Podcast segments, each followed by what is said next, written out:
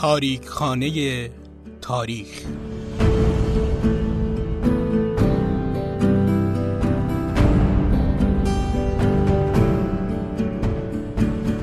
در تاریک خانه تاریخ عکس هایی از تاریخ دیروز و امروز رو ظاهر می کنیم و برای شما شرح میدیم.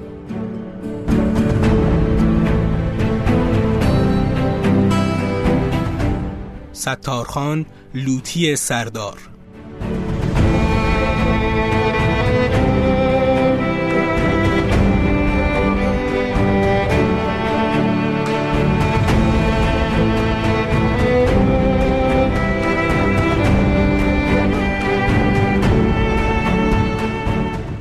سلام. 19 همین قسمت از پادکست تاریخانی تاریخ رو تقدیم شما دوستان عزیز و همراهان گرامیمون می‌کنیم. همین اول کار بابت تأخیر تو انتشار این قسمت عذرخواهی می‌کنیم و امیدواریم تو سال جدید بتونیم به قرارمون که انتشار یه اپیزود در ماه هست متعهد باشیم. البته تو این چند ماهی که تاریخانی تاریخ رو منتشر نکردیم کار دیگه ای رو به سرانجام رسوندیم. پادکست قتل مرموز رو تولید کردیم که برگردان فارسی یکی از پرشنونده ترین پادکست های دنیا به نام سریاله این پادکست تو 18 قسمت تولید و از درگاه شنوتو منتشر شده که اگه علاقه من بودید می‌تونید با خرید اشتراک شنوتو پلاس شنوندی داستان جذاب این مجموعه باشید. برای این خرید کد تخفیف 50 درصدی رو در نظر گرفتیم که اشتراک یک ماهی رو با نصف قیمت در اختیارتون می‌ذاره. وقت خرید پکیج یک ماهه شنوتو پلاس می‌تونید کلمه تاریخ رو به انگلیسی وارد کنید و از این تخفیف استفاده کنید. از این مقدمه که بگذریم می‌رسیم به شخصیتی که تو این قسمت قصد داریم ازش صحبت کنیم. ستارخان مجاهد و مبارز دوری مشروطه که به سردار ملی معروفه. متن این قسمت نوشته دکتر عبدالحسین نوایی است که ایشون استاد دانشگاه، نویسنده، تاریخنگار، نسخه شناس و از چهرههای ماندگار ایران بودند که متاسفانه در سال 1383 چشم از دنیا فرو بستند.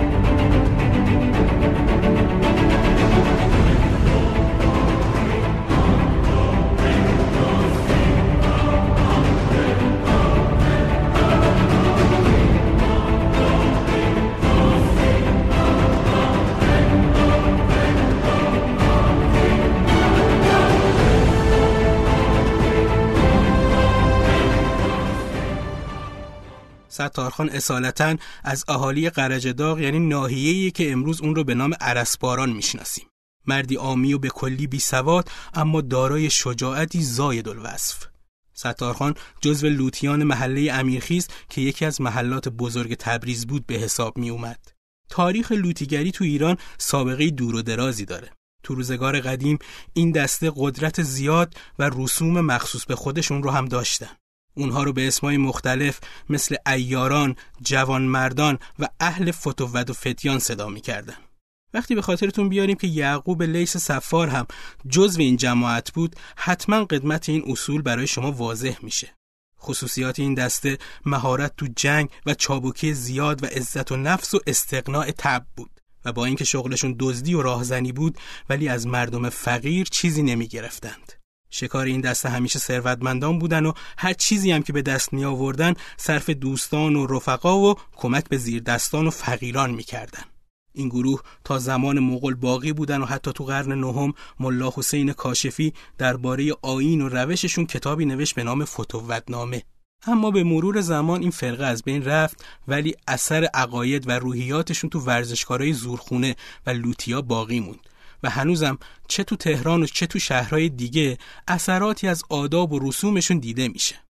این گروه با اینکه بی سواد بودن و از آداب و رسوم و تمدن فعلی خیلی برخوردار نبودن اما به این معروف بودن که حفظ ناموس و شرافت براشون اولویت داره و از افراد محلشون مقابل تجاوز و چشم بد محافظت می‌کردن. ستارخانم از همین مردم و سردسته لوتیان محله امیرخیز بود و بعد از جریان مشروطه به عنوان تفنگچی تو انجمن حقیقت وارد شد که ریاستش رو اسماعیل امیرخیزی به عهده داشت. ستارخان که خیلی تحت تاثیر اسماعیل امیرخیزی بود تحت تربیت اون تبدیل به یگان مبارز تبریز شد. همون موقع بود که ستارخان به خاطر خصلت لوتیگری که داشت یه بار با مامورای محمد علی میرزا که حاکم آذربایجان بود درگیر شد. اونا هم ستارخان رو تعقیب کردن که باعث شد از شهر فرار کنه و یه مدت به راهزنی مشغول بشه ولی آبا که از آسیاب افتاد به تبریز برگشت و به شغل دلالی فروش اسب مشغول شد. اینطور گفته میشه اولین مأموریتی که از طرف انجمن حقیقت به ستارخان دادن این بود که اکرام السلطان رو دستگیر کنه. اکرام سلطان برادر میرزا قهرمان خان حاجب الدوله حکمران تهران بود که از طرف شاه به تبریز اومده بود و با استخدام چند تا آدم کش می‌خواست چند نفر از سران انجمن تبریز رو بکشه. ولی نقشش لو رفت و سوء قصد کننده ها دستگیر شدن. وقت بازجویی معلوم شد که اکرام السلطان اینها رو به کشتن آزادی خواهان واداشته و به اونها اسلحه یعنی یه تفنگ آلمانی و 100 تا فشنگ و 20 تا اشرفی داده. انجمن بلافاصله یه عده رو برای گرفتن اکرام السلطان که تو باغ بابا نزدیکی شهر اقامت داشت فرستاد و جزو این عده قهرمان آینده تبریز یعنی ستارخان هم وجود داشت. البته این جمع نتونستن اکرام سلطان رو دستگیر کنند چون به محض اینکه فهمید مأموریتش لو رفته فرار کرد و به تهران برگشت. زمانی که محمد علی شاه مقدمات حمله به مجلس رو میچید این مردم تبریز بودن که احساس کردن اوضاع چقدر وخیمه. برای همین به خاطر کمک به آزادی خواهان تهران و حمایت از مجلس شورای ملی نیروی فراهم کردن و مردم تو سربازخونه و میدانهای شهر به گرفتن تفنگ و یادگیری تعلیمات نظامی مشغول شدند. اینجوری بود که وقتی تو تهران استراب موج می‌زد تو تبریز جوش و خروش آزادی به پا بود. وقتی هم نمایندگان تبریز به خصوص آقای تقیزاده به جای جای ایران تلگراف زدن و سراحتا از قصد شاه گفتن از همه شهرهای ایران تلگراف کمک به تهران و مجلس شورای ملی رسید. اما این کمک ها در حد همون نوشته ها باقی موند و در عمل اتفاقی نیفتاد. و فقط از شهر تبریز بود که با عجله قوایی رو تجهیز کردن و به تهران فرستادن. ستارخان و باقرخان هم تو این اردو هر کدوم ریاست یه دسته پنجاه نفری رو داشتن. این جمع 300 نفری تا باسمنج یعنی دو فرسخی تبریز هم رفته بودند. ولی در همین اوقات خبر رسید قوای طرفدار محمد علی میرزا از سمت خوی و مرند و ماکو به حوالی تبریز رسیدند. این اتفاق و خبر به توپ بسته شدن مجلس و همینطور اختلاف بین آزادیخواها باعث شد که دیگه به سمت تهران نرن و به تبریز برگردن.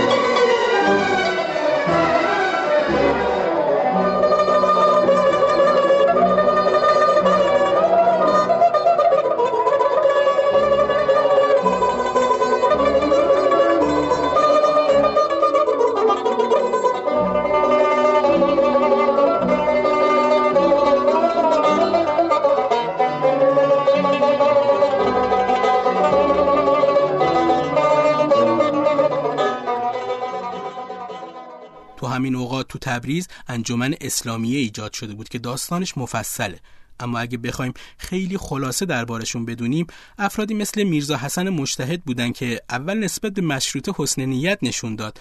ولی بعد به خاطر اقدام انجمن درباره پسرش که احتکار کرده بود از آزادیخواها کینه به دل گرفت و با میر هاشم دوچی یه تعداد دیگه ملا و آخوند انجمنی تشکیل دادند میر هاشم دوچی از اشرار تبریز بود و با اینکه از اولین شب بسنشینی تو کنسولخانه انگلیس با بسنشینا همراه شده بود و فعالیت‌هایی برای مشروطه انجام می‌داد و مردم هم اون رو به وکالت تبریز انتخاب کردن اما چون ذاتا شریر و فتنجو بود تو مجلس تاب نیاورده بود و بعد از چند روز دوباره به آذربایجان برگشته بود. اون تو تبریز می‌خواست که به کمک سادات دوچی و تفنگچی های اون محله حرف خودش رو نسبت به بقیه محلات و انجمنهای تبریز به کرسی بنشونه. و چون آزادی خواه دستش رو خوندن یه دفعه کنار کشید و به کمک مجتهد و بقیه آخوندا بسات اسلامیه رو راه انداختن و گفتن که آزادی خواهان بابی هستن. البته منظورشون بهایی بود. ممتاز چون فرقی بین بابی و بهایی نمی‌دونستن از کلمه بابی استفاده می‌کردن. اونا مال و جان و دارایی آزادی خواه رو بر مهاجمین و خونخوار حلال می‌دونستن. به این شکل فتنه اسلامی نزدیک بود که سراسر شهر رو بر ضد مشروطه بشورونه. این وسط محمد علی شاه هم که از نقشه اطلاع داشت با تلگراف های پشت سر هم به اسلامیه حمایت خودش رو از اونها اعلام می‌کرد. اسلامیه به کمک طرفداراش و سادات و ملاها می‌خواست تبریز رو تو چنگ خودش بگیره و در حالی که اطراف شهر رو نیروی محمد علی شاه به اشغال خودشون درآورده بودن اونا هم می‌خواستن که از داخل باعث سقوط شهر بشن. ولی این نقشه خیال خامی بیشتر نبود. لوتیایی مثل ستارخان و باقرخان نمی‌تونستن زیر بار اسلامیه و همراهاش برن و امیرخیز و نوبر رو زلیل و زبون دوچی ببینن. به همین خاطر جنگ تو داخل و خارج شهر شروع شد. جنگی که یازده ماه طول کشید و سرانجام هم به نفع مجاهدین تموم شد و قشون محمد علی شاه با همه طول و تفصیلش نتونه صف مردم رو در هم بشکونه. ستارخان خیلی زود تونست موقعیت خودش رو بشناسه و شجاعت و دلیریش رو به دیگران نشون بده. وقتی این خصلتش برای همه مسجل شد که ستارخان تونست یک تنه پرچم اسلامیه و روسها رو بخوابونه. اتفاقی که افتاد از این قرار بود. بعد از 18 روز جنگ قوای دولتی از رحیم خان چلبیانلو کمک خواست. ورود اون باعث وحشت مردم شد چون هنوز قوای مجاهدین متشکل نشده بودن و مردم مشروطه را از بین رفته می‌دونستند. کنسول روس پاخیتانوف که انقلاب تبریز رو مخالف نقشه دولت تزاری یعنی پشتیبانی از دربار مستبد و روسپرست قاجاری می‌دونست سعی زیادی داشت که هرچه زودتر این قائله رو بخوابونه و انقلاب تبریز رو به هر وسیله ای شده از بین ببره به همین خاطر هم خودش و هم عمال سفارت مثل حسن آقا تاجرباشی و دیگران به تکاپو افتاده بودند تا به اسم میانجیگری این انقلاب رو در نطفه خفه کنند. به خصوص که انجمن اسلامی هم با تبلیغات ضد مشروطه و با عنوان حفظ دین در بین مردم تونسته بودند تا اندازه مردم کمتر آگاه از وقایع رو مجاب کنند که به مجاهدین کمک نکنند. فعالیت پاکیتانوف و انجمن اسلامیه که هر دوشون یه منظور داشتن و اون هم برچیده شدن بسات انقلاب بود بالاخره منجر به این شد که مردم رو با خودشون همراه کردند و مردم به نشانی تسلیم سردر خونشون پرچم سفید اسلامیه یا پرچم روس رو زدن و اعلام شد هر کسی که تسلیم بشه جان و مالش در امونه. طرفدارای باقرخان پراکنده شدن و خودش هم که نمی‌خواست تسلیم بشه تنها موند و به خونه میرهاشم خان پناهنده شد. ستارخان هم تسلیم نمی‌شد ولی خلاف لوتیگری می‌دونست که در مقابل کسی اظهار ضعف کنه. حتی وقتی پاخیتانوف که برای دیدنش به امیرخیز رفته بود بهش پیشنهاد قبول پرچم روس رو به عنوان تحت الحمایگی کرد ستارخان گفت من می‌خواهم که هفت دولت به زیر بیرق ایران درآید. چگونه ممکن است به زیر بیرق روس پناه بیاورم؟ این گفته به نظر نشانی سادگی و بی اطلاعی گوینده است اما از یه طرف دیگه می‌تونه علامت اقدامی دلیرانه باشه. یه مرد تنها و عامی که به اتکای تفنگش حمایت امپراتوری روس رو رد می‌کنه و در مقابل کنسول همچین جواب جسورانه ای میده شایسته تقدیره. فردای اون روز ستارخان که مهمون خونه حاجی مهدی آقا کوز کنانی بود گفت امروز می‌خوام بیرقهای سفید رو بردارم. گفت و انجامش هم داد. عصر اون روز ستارخان همراه با چند نفر دیگه به ضرب گلوله پرچم ها رو و از جمله پرچم روس که سر خونه یکی از تجار وابسته به روس نصب شده بود رو سرنگون کردند. به این شکل مردمی که فکر می‌کردن آتش انقلاب خاموش شده با چشم خودشون دیدن هنوز اخگر سوزانی در حال اشتعاله و کم کم به دور اون آتیش جمع شدن و با اقداماتشون تونستن آتش مقدس رو حفظ کنن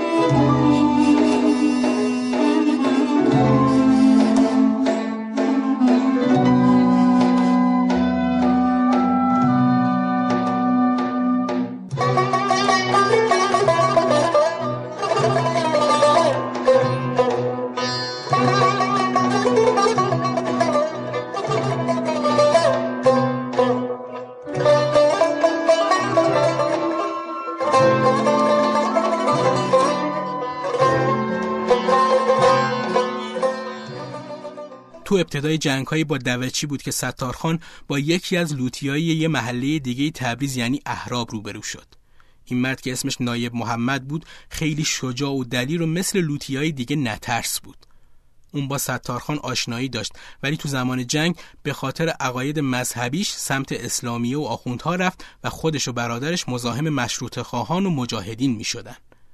ستارخان که به خاطر آشنایی و دوستی رعایت حال نایب محمد رو می‌کرد چند بار براش پیغام فرستاد ولی جوابی از این کارش نگرفت.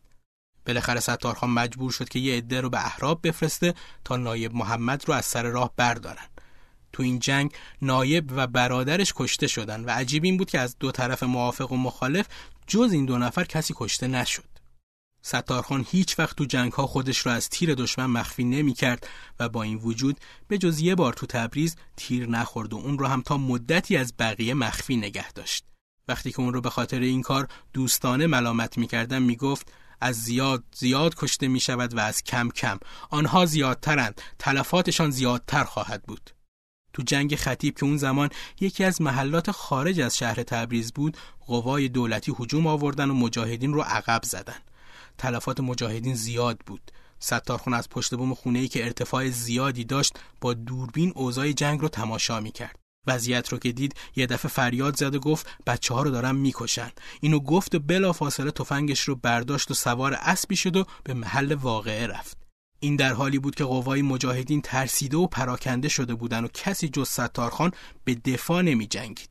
اما اون نمی ترسید و یه تنه ایستاد تا کم کم مجاهدین که از شنیدن خبر حرکت ستارخان به خطیب جون تازه‌ای گرفته بودن دوباره اومدن و جلوی دولتی ها رو گرفتن.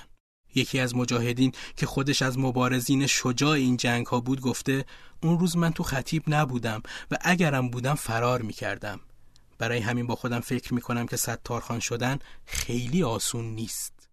ابتدای امر ستارخان نسبت به انجمن و بقیه سران آزادیخواه احترام زیادی قائل بود و چون شیخی بود نسبت به مرحوم میرزا علی آقای سقط الاسلام که مظلومان روزها تو آشورای 1330 هجری قمری اعدامش کردن ارادتی خیلی زیاد داشت.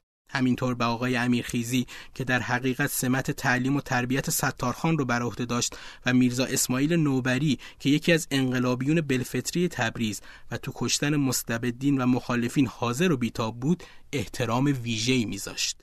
به آقای تقیزاده که عواسط جنگ های تبریز از اروپا به سرعت با لباس مبدل خودش رو به تبریز رسونده بود هم ارادت خاصی داشت. ستارخان از افرادی که اسم بردیم اطاعت می‌کرد و همیشه می‌گفت ما که نمی‌دانیم اغلا بهتر می‌دانند البته منظورش از اغلا اعضای با تجربه انجمن و به خصوص مرحوم سقط الاسلام و آقای تقیزاده بود که مورد مشاوره و اطمینان انجمن تبریز بودند.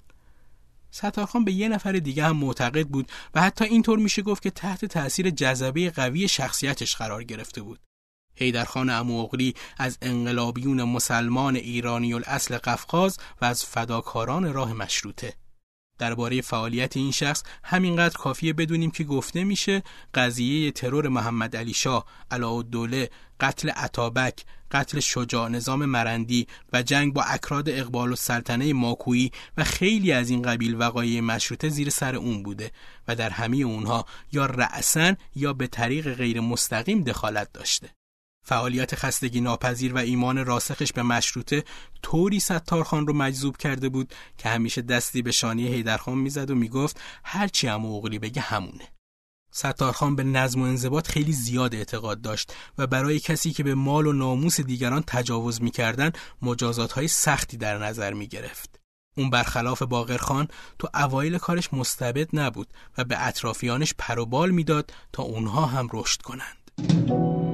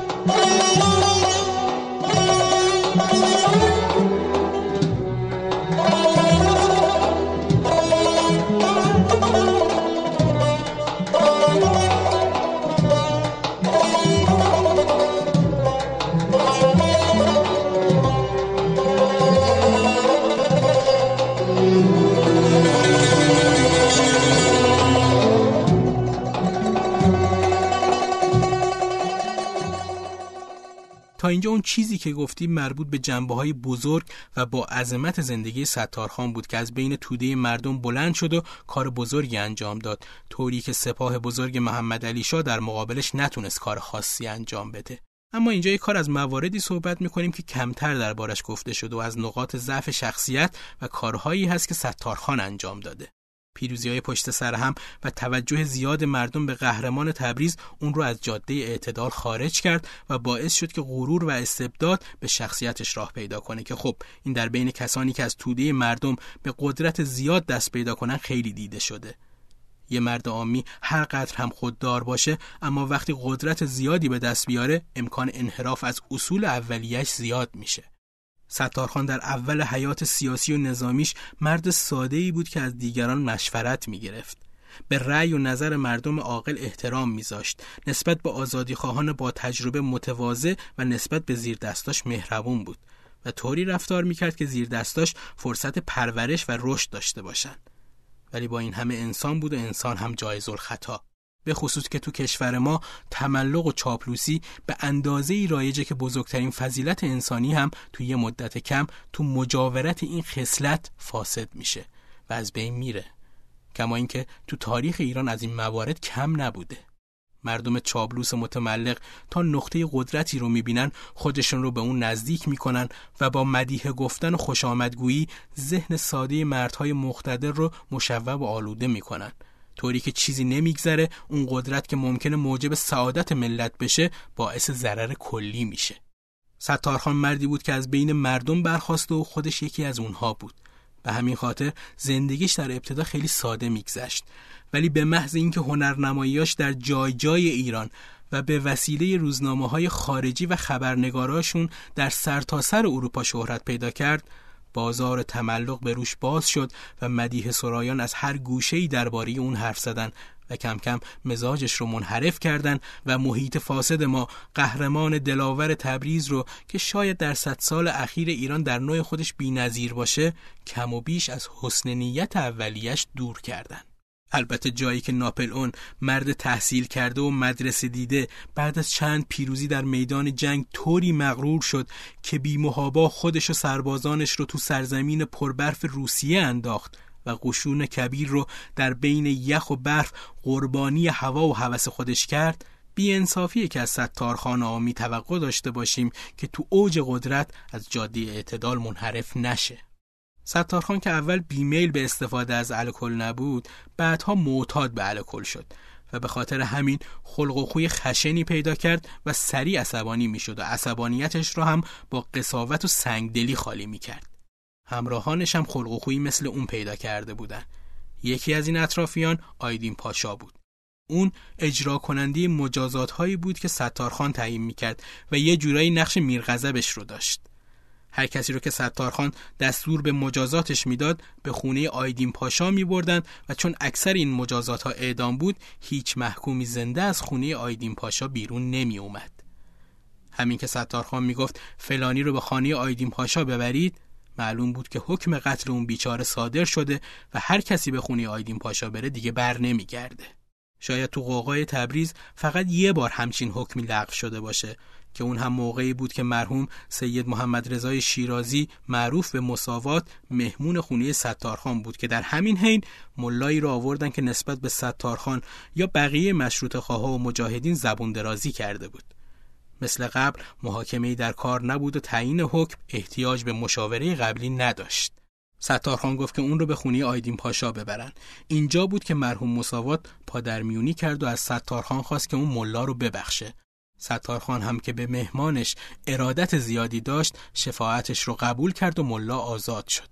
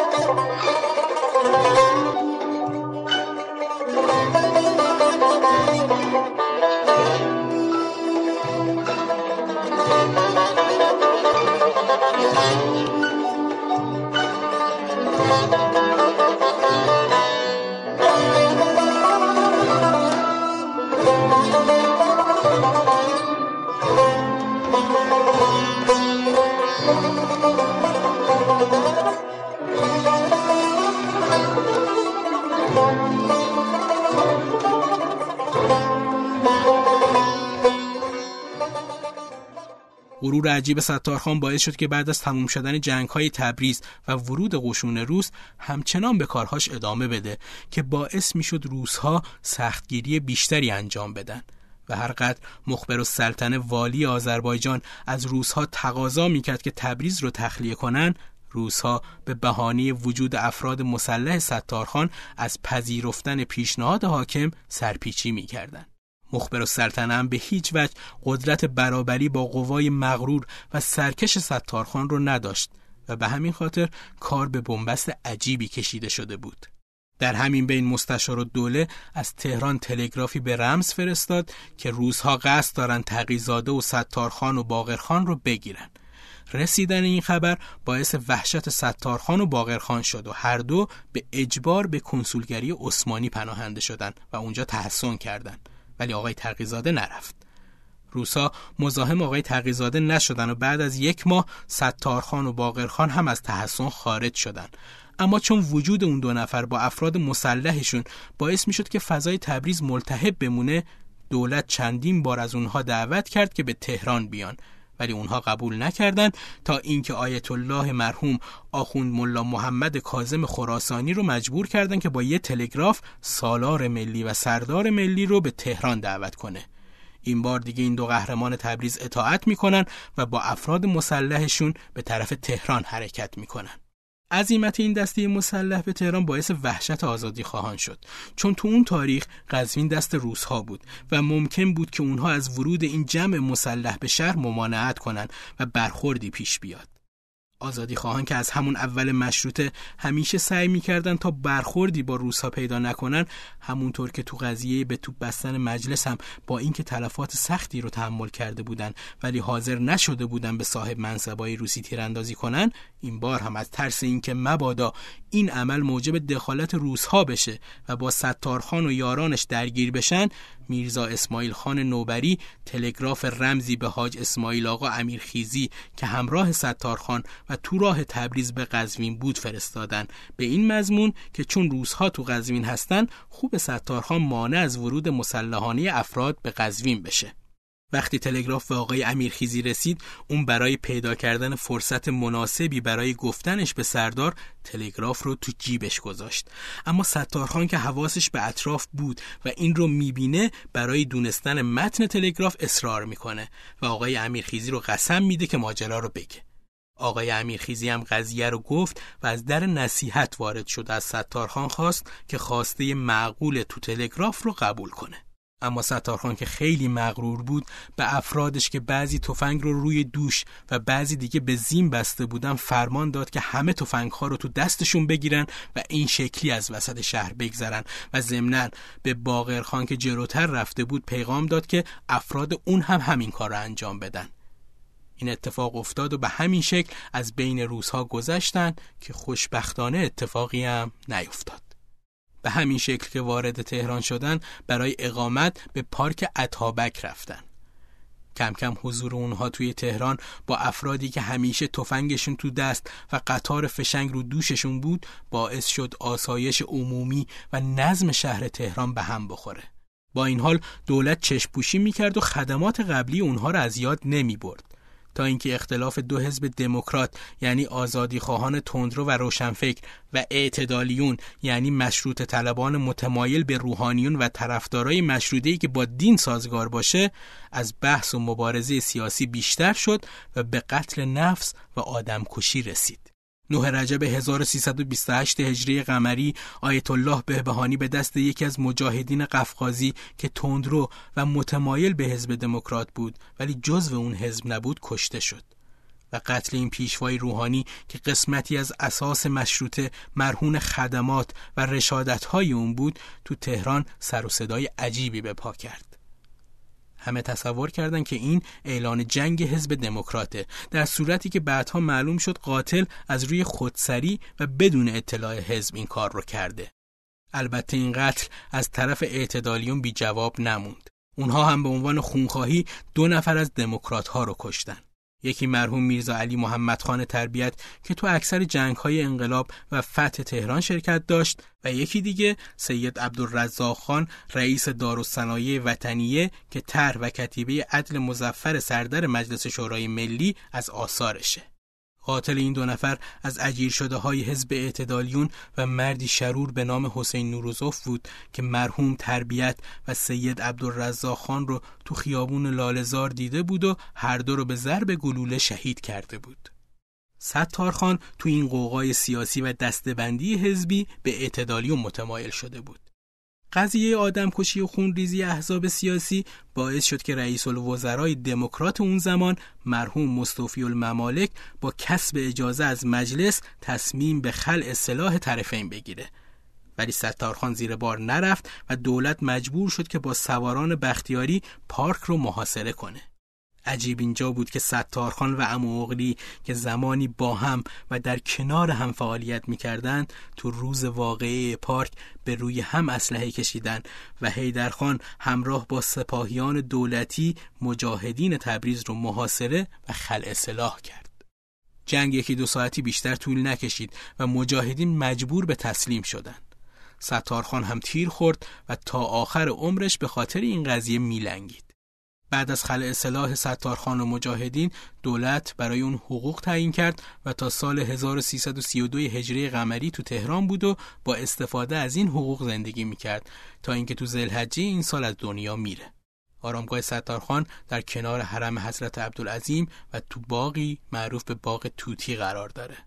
ستارخان از دلاوران رشید ایران که مردانه در برابر قوای منظم دولتی ایستادگی کرد و با شهامت عجیبی که در تاریخ صد سالی اخیر ایران کم نظیره یازده ماه با مخالفین جنگید و با رشادتش دفاع از آزادی رو برای ما به یادگار گذاشت. کارهای خارق العاده و شجاعت عجیبش نه تنها تو مملکت ما باعث تعجب همگان بود بلکه روزنامه های اروپا و از همه مفصلتر روزنامه نیویورک هرالد شرح فداکاری های اون رو توی اروپا و آمریکا منتشر می‌کردند و در صفحات اولشون با حروف درشت عملیات این مرد عامی ولی قهرمان جسور و پردل رو ثبت می‌کردند. اینطوری بود که بعد از به توپ بسته شدن مجلس و سرفکندگی ایران در دید خارجی ها به خاطر قیام ستارخان و جانبازی هایی که انجام داد دوباره نام ایران اعتبار خودش رو برگردوند.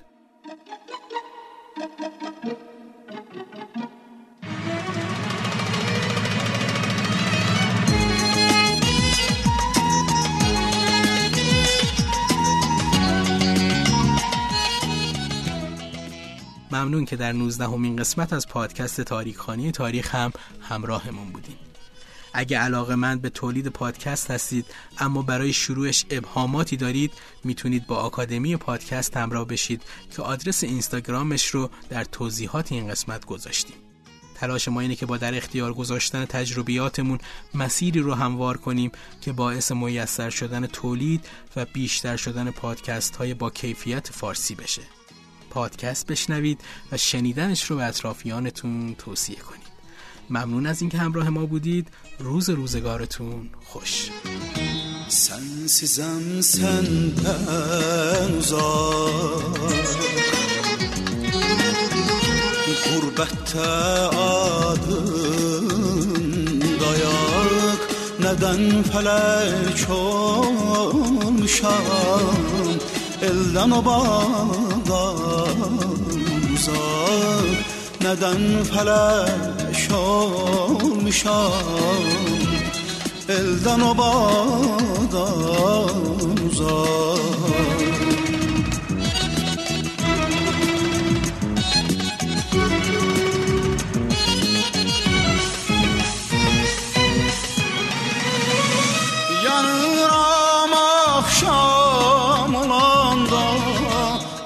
Davul çalar sona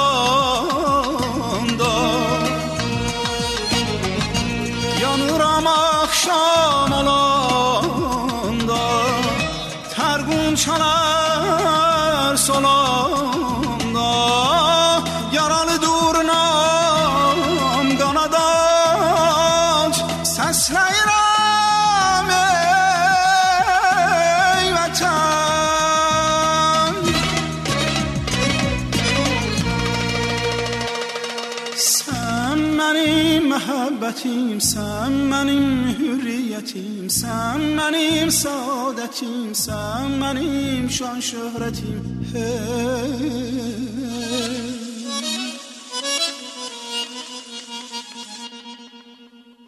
Korkuram bir gün burada ölem senden uzak yatarım Korkuram bir gün burada ölem senden uzak.